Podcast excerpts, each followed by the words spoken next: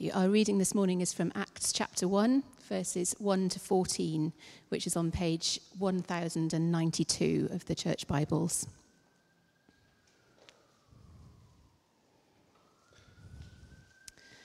In my former book, Theophilus, I wrote about all that Jesus began to do and to teach until the day he was taken up to heaven, after giving instructions through the Holy Spirit to the apostles he had chosen. After his suffering, he presented himself to them and gave many convincing proofs that he was alive. He appeared to them over a period of 40 days and spoke about the kingdom of God. On one occasion, while he was eating with them, he gave them this command Do not leave Jerusalem, but wait for the gift my father promised, which you have heard me speak about. For John baptized with water, but in a few days you will be baptized with the Holy Spirit. Then they gathered round him and asked him, Lord, are you at this time going to restore the kingdom to Israel? He said to them, It is not for you to know the times or dates the Father has set by his own authority, but you will receive power when the Holy Spirit comes on you, and you will be my witnesses in Jerusalem and in all Judea and Samaria and to the ends of the earth. After he said this, he was taken up before their very eyes, and a cloud hid him from their sight. They were looking intently up into the sky as he was going, when suddenly two men dressed in white stood beside them. Men of Galilee, they said, why do you stand here looking into the sky? This same Jesus, who has been taken from you into heaven, will come back in the same way you have seen him go into heaven. Then the apostles returned to Jerusalem from the hill called the Mount of Olives, a Sabbath day's walk from the city. When they arrived, they went upstairs to the room where they were staying. Those present were Peter, John, James and Andrew, Philip and Thomas, Bartholomew and Matthew, James, son of Alphaeus, and Simon the Zealot, and Judas, son of James. They all joined together constantly in prayer, along with the women and Mary, the mother of Jesus, and with his brothers. This is the word of the Lord.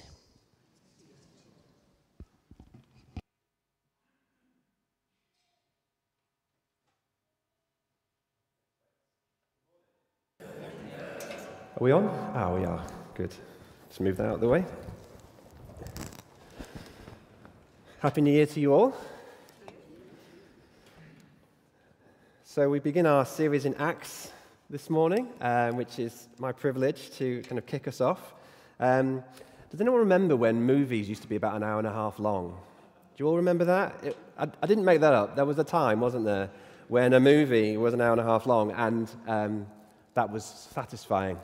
Um, me and my kids um, and Hannah intermittently watched the uh, twin saga of the Avengers uh, Infinity War plus Endgame, um, which is about six hours of film footage for those of you that haven't endured it. Um, and uh, we, we kind of finished watching that. We watched the second movie in two parts, didn't we? Because we kind of got a bit tired. I would just split it there. We ended up watching it in three sittings. Um, and uh, it, it, struck me that um, when we think about Acts, um, we think of it sometimes as a book in its own right rather than volume two of the Gospel of Luke, which I'm sure most of you know that that's the case, but some of you might not know that. So Luke wrote both books, and it's helpful, I think, to think of it not as a second book just all in its own right that stands alone, but actually as the companion volume like Endgame is the companion film to Infinity War. It's an unfinished story if you stop at the end of the Gospel of Luke. And actually, the story continues into Acts. And that just might be helpful because sometimes I guess the argument would be for the directors of Avengers that the story was too complex to tell in, in a 90 minute slot and they needed the time. They needed the time because the story was just bigger than that. And I think that's really what we're talking about when we're talking about Acts. And I'm so, pleased that we are beginning with Acts at the beginning of this new year. We've spent a lot of last year reflecting on the person of the Holy Spirit, who he is, um, what he means to us, um, how he works and moves in our lives. And so to me, it seems entirely right that we journey into a new year with Acts as we reflect together on what it means to be the church in today's world. We've just celebrated the birth, haven't we? We've just celebrated the birth of Jesus at Christmas. Um, and here we have another birth, uh, the birth of the church, one of a series of births throughout the story of the Bible, beginning in Genesis, through Abraham and Isaac, through Moses, right through to Jesus, and then to the birth of the church, and ultimately to the rebirth um, that we find in Revelation. Um, so, this is another birth narrative that we have in front of us here at the beginning of Acts. Um, and at this kind of point in the year, it's common, isn't it, for us to kind of pause for a moment, consider the road that's ahead of us. Uh, thinking about 2023, which sounds like a kind of futuristic number, doesn't it?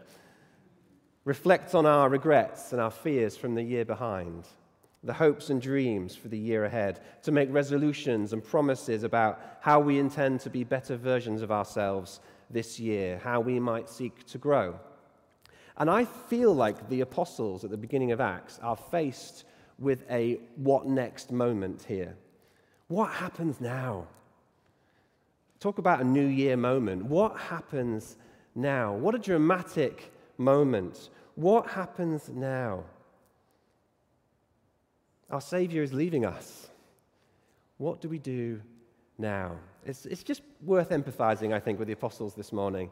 Wow, what a scary and intimidating moment to step out into this new world and your Savior is, is gone or seems to be going.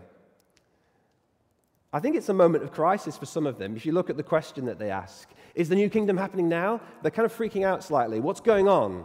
Explain to us what's happening.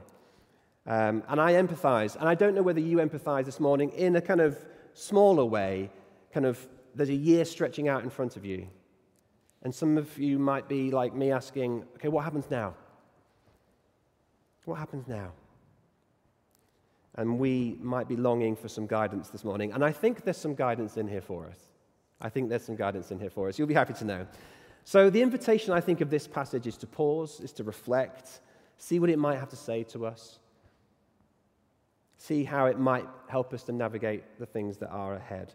Um, this book is often called the Acts of the Apostles. I don't know if you've ever heard it called the Acts of the Apostles. Um, it's a slightly misleading title, I think. I'm going to explain why. Um, a little bit like we, when we did the prodigal father, prodigal son, we talked about how the prodigal son is a bit of a misleading title sometimes for that that story, and it's more about the prodigal father. And I think Acts of the Apostles, I think, is a little bit of a tricky title as well um, that it's given, because it suggests that it's all about the apostles, that they're the protagonists in the story. But if you look again at how this book begins, Luke, I think, is trying to make the point that this book is a continuation of the work of Jesus.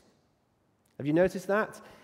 He begins by saying, In my former book, I wrote about all that Jesus began to do, began to do, and to teach until the day he was taken up to heaven. That was just the prequel. The Gospel of Luke is what Jesus began to do. And therefore, the Acts is what he is now doing and continues to be doing, Jesus Christ. So, this is actually not Acts of the Apostles as a separate story to the Gospel of Luke. This is the story of King Jesus, Volume 2. Can we agree on that as we journey into this book this year? This is the story of King Jesus, Volume 2. What he does next. What he does next. It just so happens that he uses the apostles in order to bring about his designs for the world, and you and I too. Of course, we are living the story of Volume 2, King Jesus. We're all actors in this movie. We're all Avengers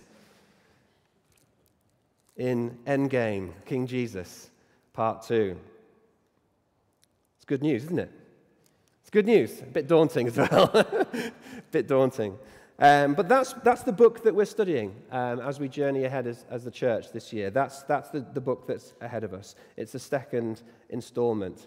Um, and so, what is there in here for us to help us? Well, um, I think there are, in time honored tradition, at least three good things that we could learn. Nothing changes, even in 2023. We, human beings like a three part talk, it feels complete to us.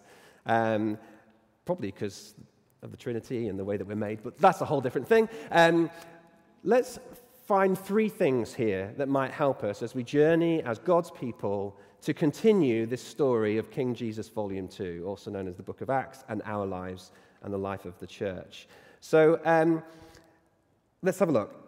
First of all, first point, I've completely lost my notes. Here I are. Um, let's look at the instructions that are given to the apostles as they journey into this, this story. Okay, first of all, let's look at how they're told to begin. The first thing they're told to do is to return to Jerusalem. You notice that? Can you imagine for a second how much they don't want to be in Jerusalem right now? You remember the road to Emmaus that there were two disciples leaving Jerusalem because it's like, it's done, it's finished, we're off. Partly, perhaps, because they're afraid of what happens next. You know, there's been this kind of mini revolution, it's been so called crushed by the oppressive regime, the Romans and the Jewish authorities. You know, you can imagine that they're very much alert to any kind of whisperings of this, this Messiah Jesus movement taking hold in Jerusalem, of all places. You'd imagine there'd be high alert, wouldn't you? Being in Jerusalem right now is not a great place to be if you're a follower of Christ. It's probably the last place you want to be. They probably want to stay on the mountain where they are right now with Jesus in relative safety and comfort. But Jesus says, go back to where it all started. Go back to the center.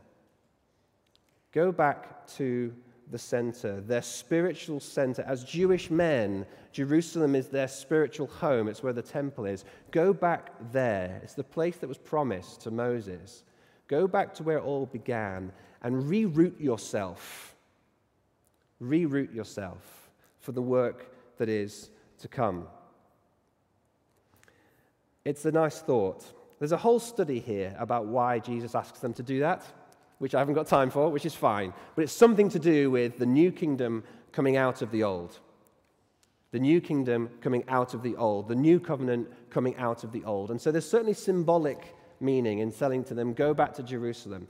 Um, but for us, I think, if we're going to draw something from this this morning, can I suggest to you that one of the calls might be as we enter a new year, go back to the spiritual center is maybe something that Jesus is saying to us this morning. I don't think that means that we all need to go on a pilgrimage to Jerusalem, which would be lovely, uh, um, but rather that we should seek to recenter ourselves in this new year on His Word, on prayer, on community, on church. It's a call, I think, to recenter ourselves. And if I may, I think Acts is a bit like Jerusalem in the scriptures. Because if you're a, um, a Christian who's not uh, Jewish in this sense, this is your spiritual Jerusalem, right? Acts is when the church was born.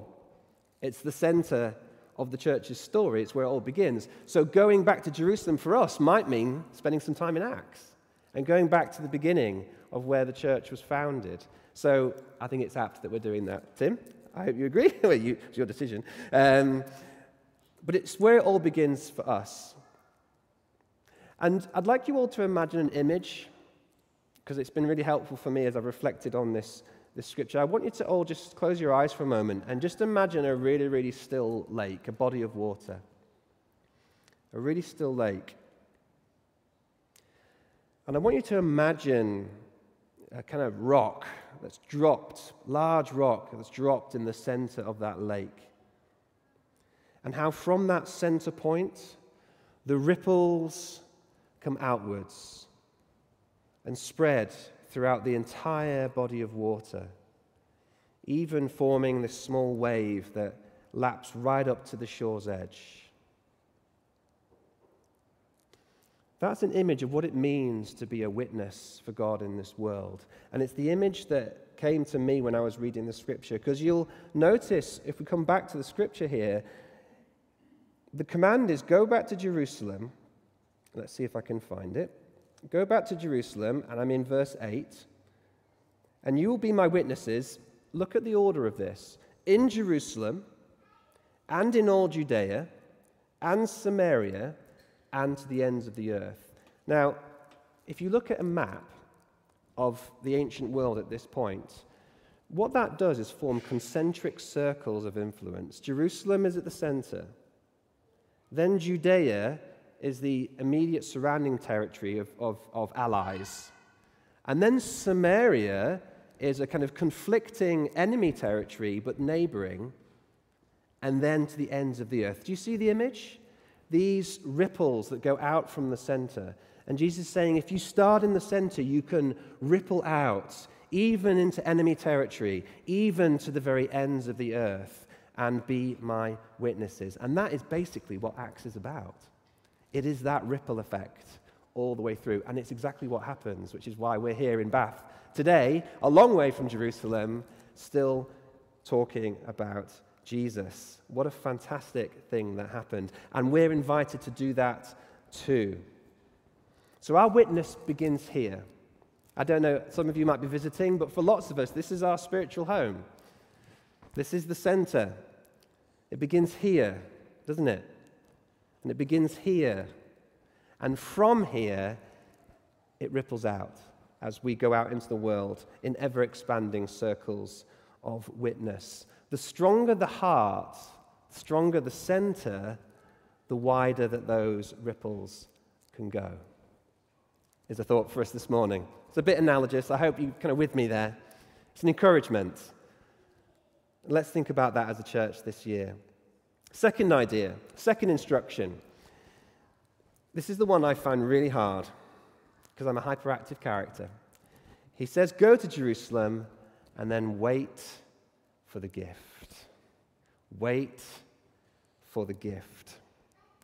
I had to do some repenting on this. Particularly this morning, I was convicted of this this morning. Um, I'm a kind of active person, I'm a busy person. I'm good at being busy. Uh, Hannah and I were talking about my stress bucket yesterday, and her observation was that I've got quite a big stress bucket, I've got quite a big job, I'm good at handling busy, stressful times. What I'm not good at is waiting for the gift. And I think lots of people in the modern age struggle to wait for the gift. Can you imagine how anxious they are to get going? Imagine Peter. Want to roll up his sleeves. He's just been reinstated. Come on, let's go. He's well up for it. Go back to Jerusalem and wait for the gift. It's about 10 days between this and Pentecost. Oh, it must have been agonizing for somebody like Peter. Wait for the gift. And maybe there's a word in here for us this morning as well. It's a reminder that we do not step alone into this new year. We have a helper, a friend, an advocate, we have a guide. Jesus Christ, by his Spirit, wants to minister to us, He wants to move through us, He wants to empower us. But we have to wait for the gift sometimes. We have to wait for the gift. Jesus tells them to wait, to listen for His leading, to make sure that when they do act, it's His actions, not theirs.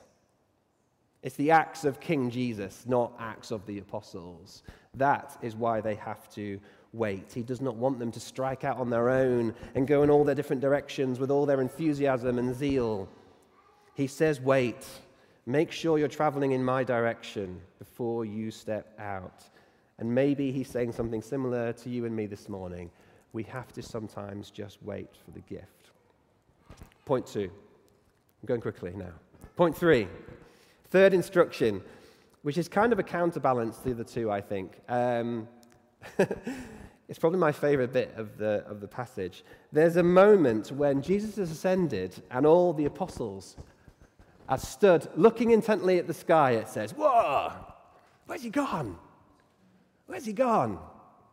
And, and then two angels appear and tell them off. It's, I've got a silly sense of humor. I'm sorry. I imagine it like a movie. You know, if like enough people stare, you'd kind of come along and kind of everyone would suddenly just be look, looking at the sky. And I like the idea that these angels appear, and then for a moment they don't quite notice them because everyone's like, Where's Jesus gone?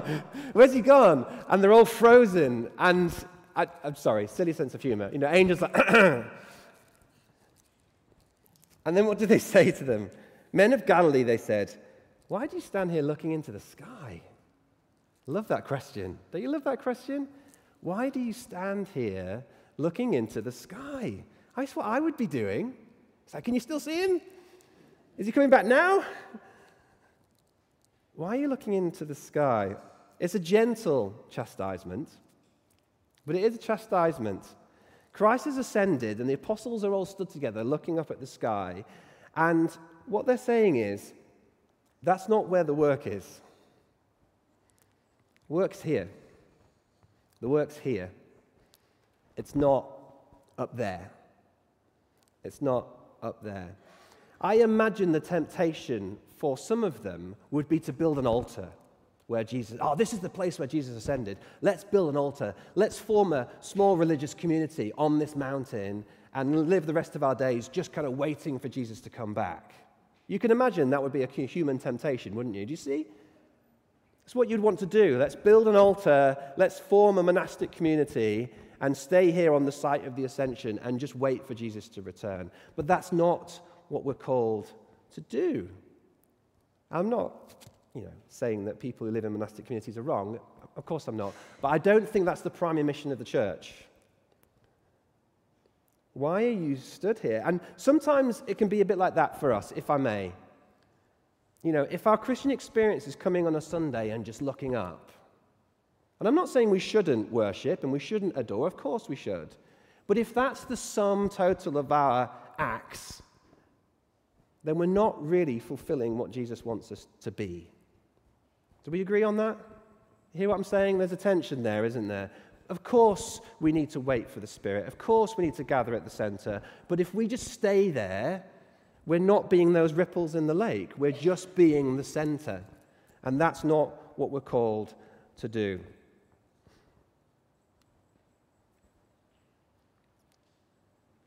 We can't spend our Christian walk just looking intently into the sky. Not what we're called to do. We're not called to build altars, enact religious ceremonies on holy sites. These are trappings of religion. They're not what Jesus wants us to do, I don't think. Being a follower of Christ is a call to action. It's to join with this mission of ever expanding circles of witness. That's what we're called to do. And so we must guard ourselves this year, I believe, of finding ourselves stuck in the center just looking up at the sky. Point made. you know, there's kind of theological point here in that some Christians believe that the point of being a Christian is kind of living a nice life and then going up to heaven to join Jesus. That's not the description of it in the scriptures. That's not how it goes. Jesus ascended so that he could come back and create a new heaven and a new earth. It's not the ultimate goal for you and I just to go to heaven one day and join Jesus in the clouds. That isn't the promise. That's why the angels say, Why are you still looking up there? He's going to come back. So get busy. So get busy because our gaze needs to be here as we prepare for his return. So, as we look ahead to our new year, let's begin three things. Let's return to the center. Let's return to the center. Okay? Let's study the word together. Let's pray. Let's worship together. Let's love one another. And then let's wait for the gift. Let's seek the gift so that the Spirit might empower us, but only so that we can then go out in concentric circles from this place into the world, beginning with our families and our close friends, and then into our workplaces and our schools and our communities, and then throughout Bath and then in our nation, and indeed as far as we are called and we are able to the very ends of the earth. That is what we are called to do. That's what it means to be the church. And I'm really looking forward to learning more about what that means as we study Acts together this year. To me, it sounds like a pretty exciting New Year's resolution. So good job, Father Tim. Nice choice. Really looking forward to it. Let's pray together. Lord God, we thank you for the book of Acts. We thank you that it's your book. We thank you that they are your works. And Holy Spirit, we ask you to continue to perform acts in our lives, in our community, in our relationships. Draw near to us as we wait for you this morning. Empower us so that we might ripple out from this place and be witnesses to who you are. Thank you that you use us. Help us to return to the center, to worship you, to learn more about you. And even as we gather this morning for bread and wine, help us to recenter to wait for your Spirit and then send us out, Lord. Amen.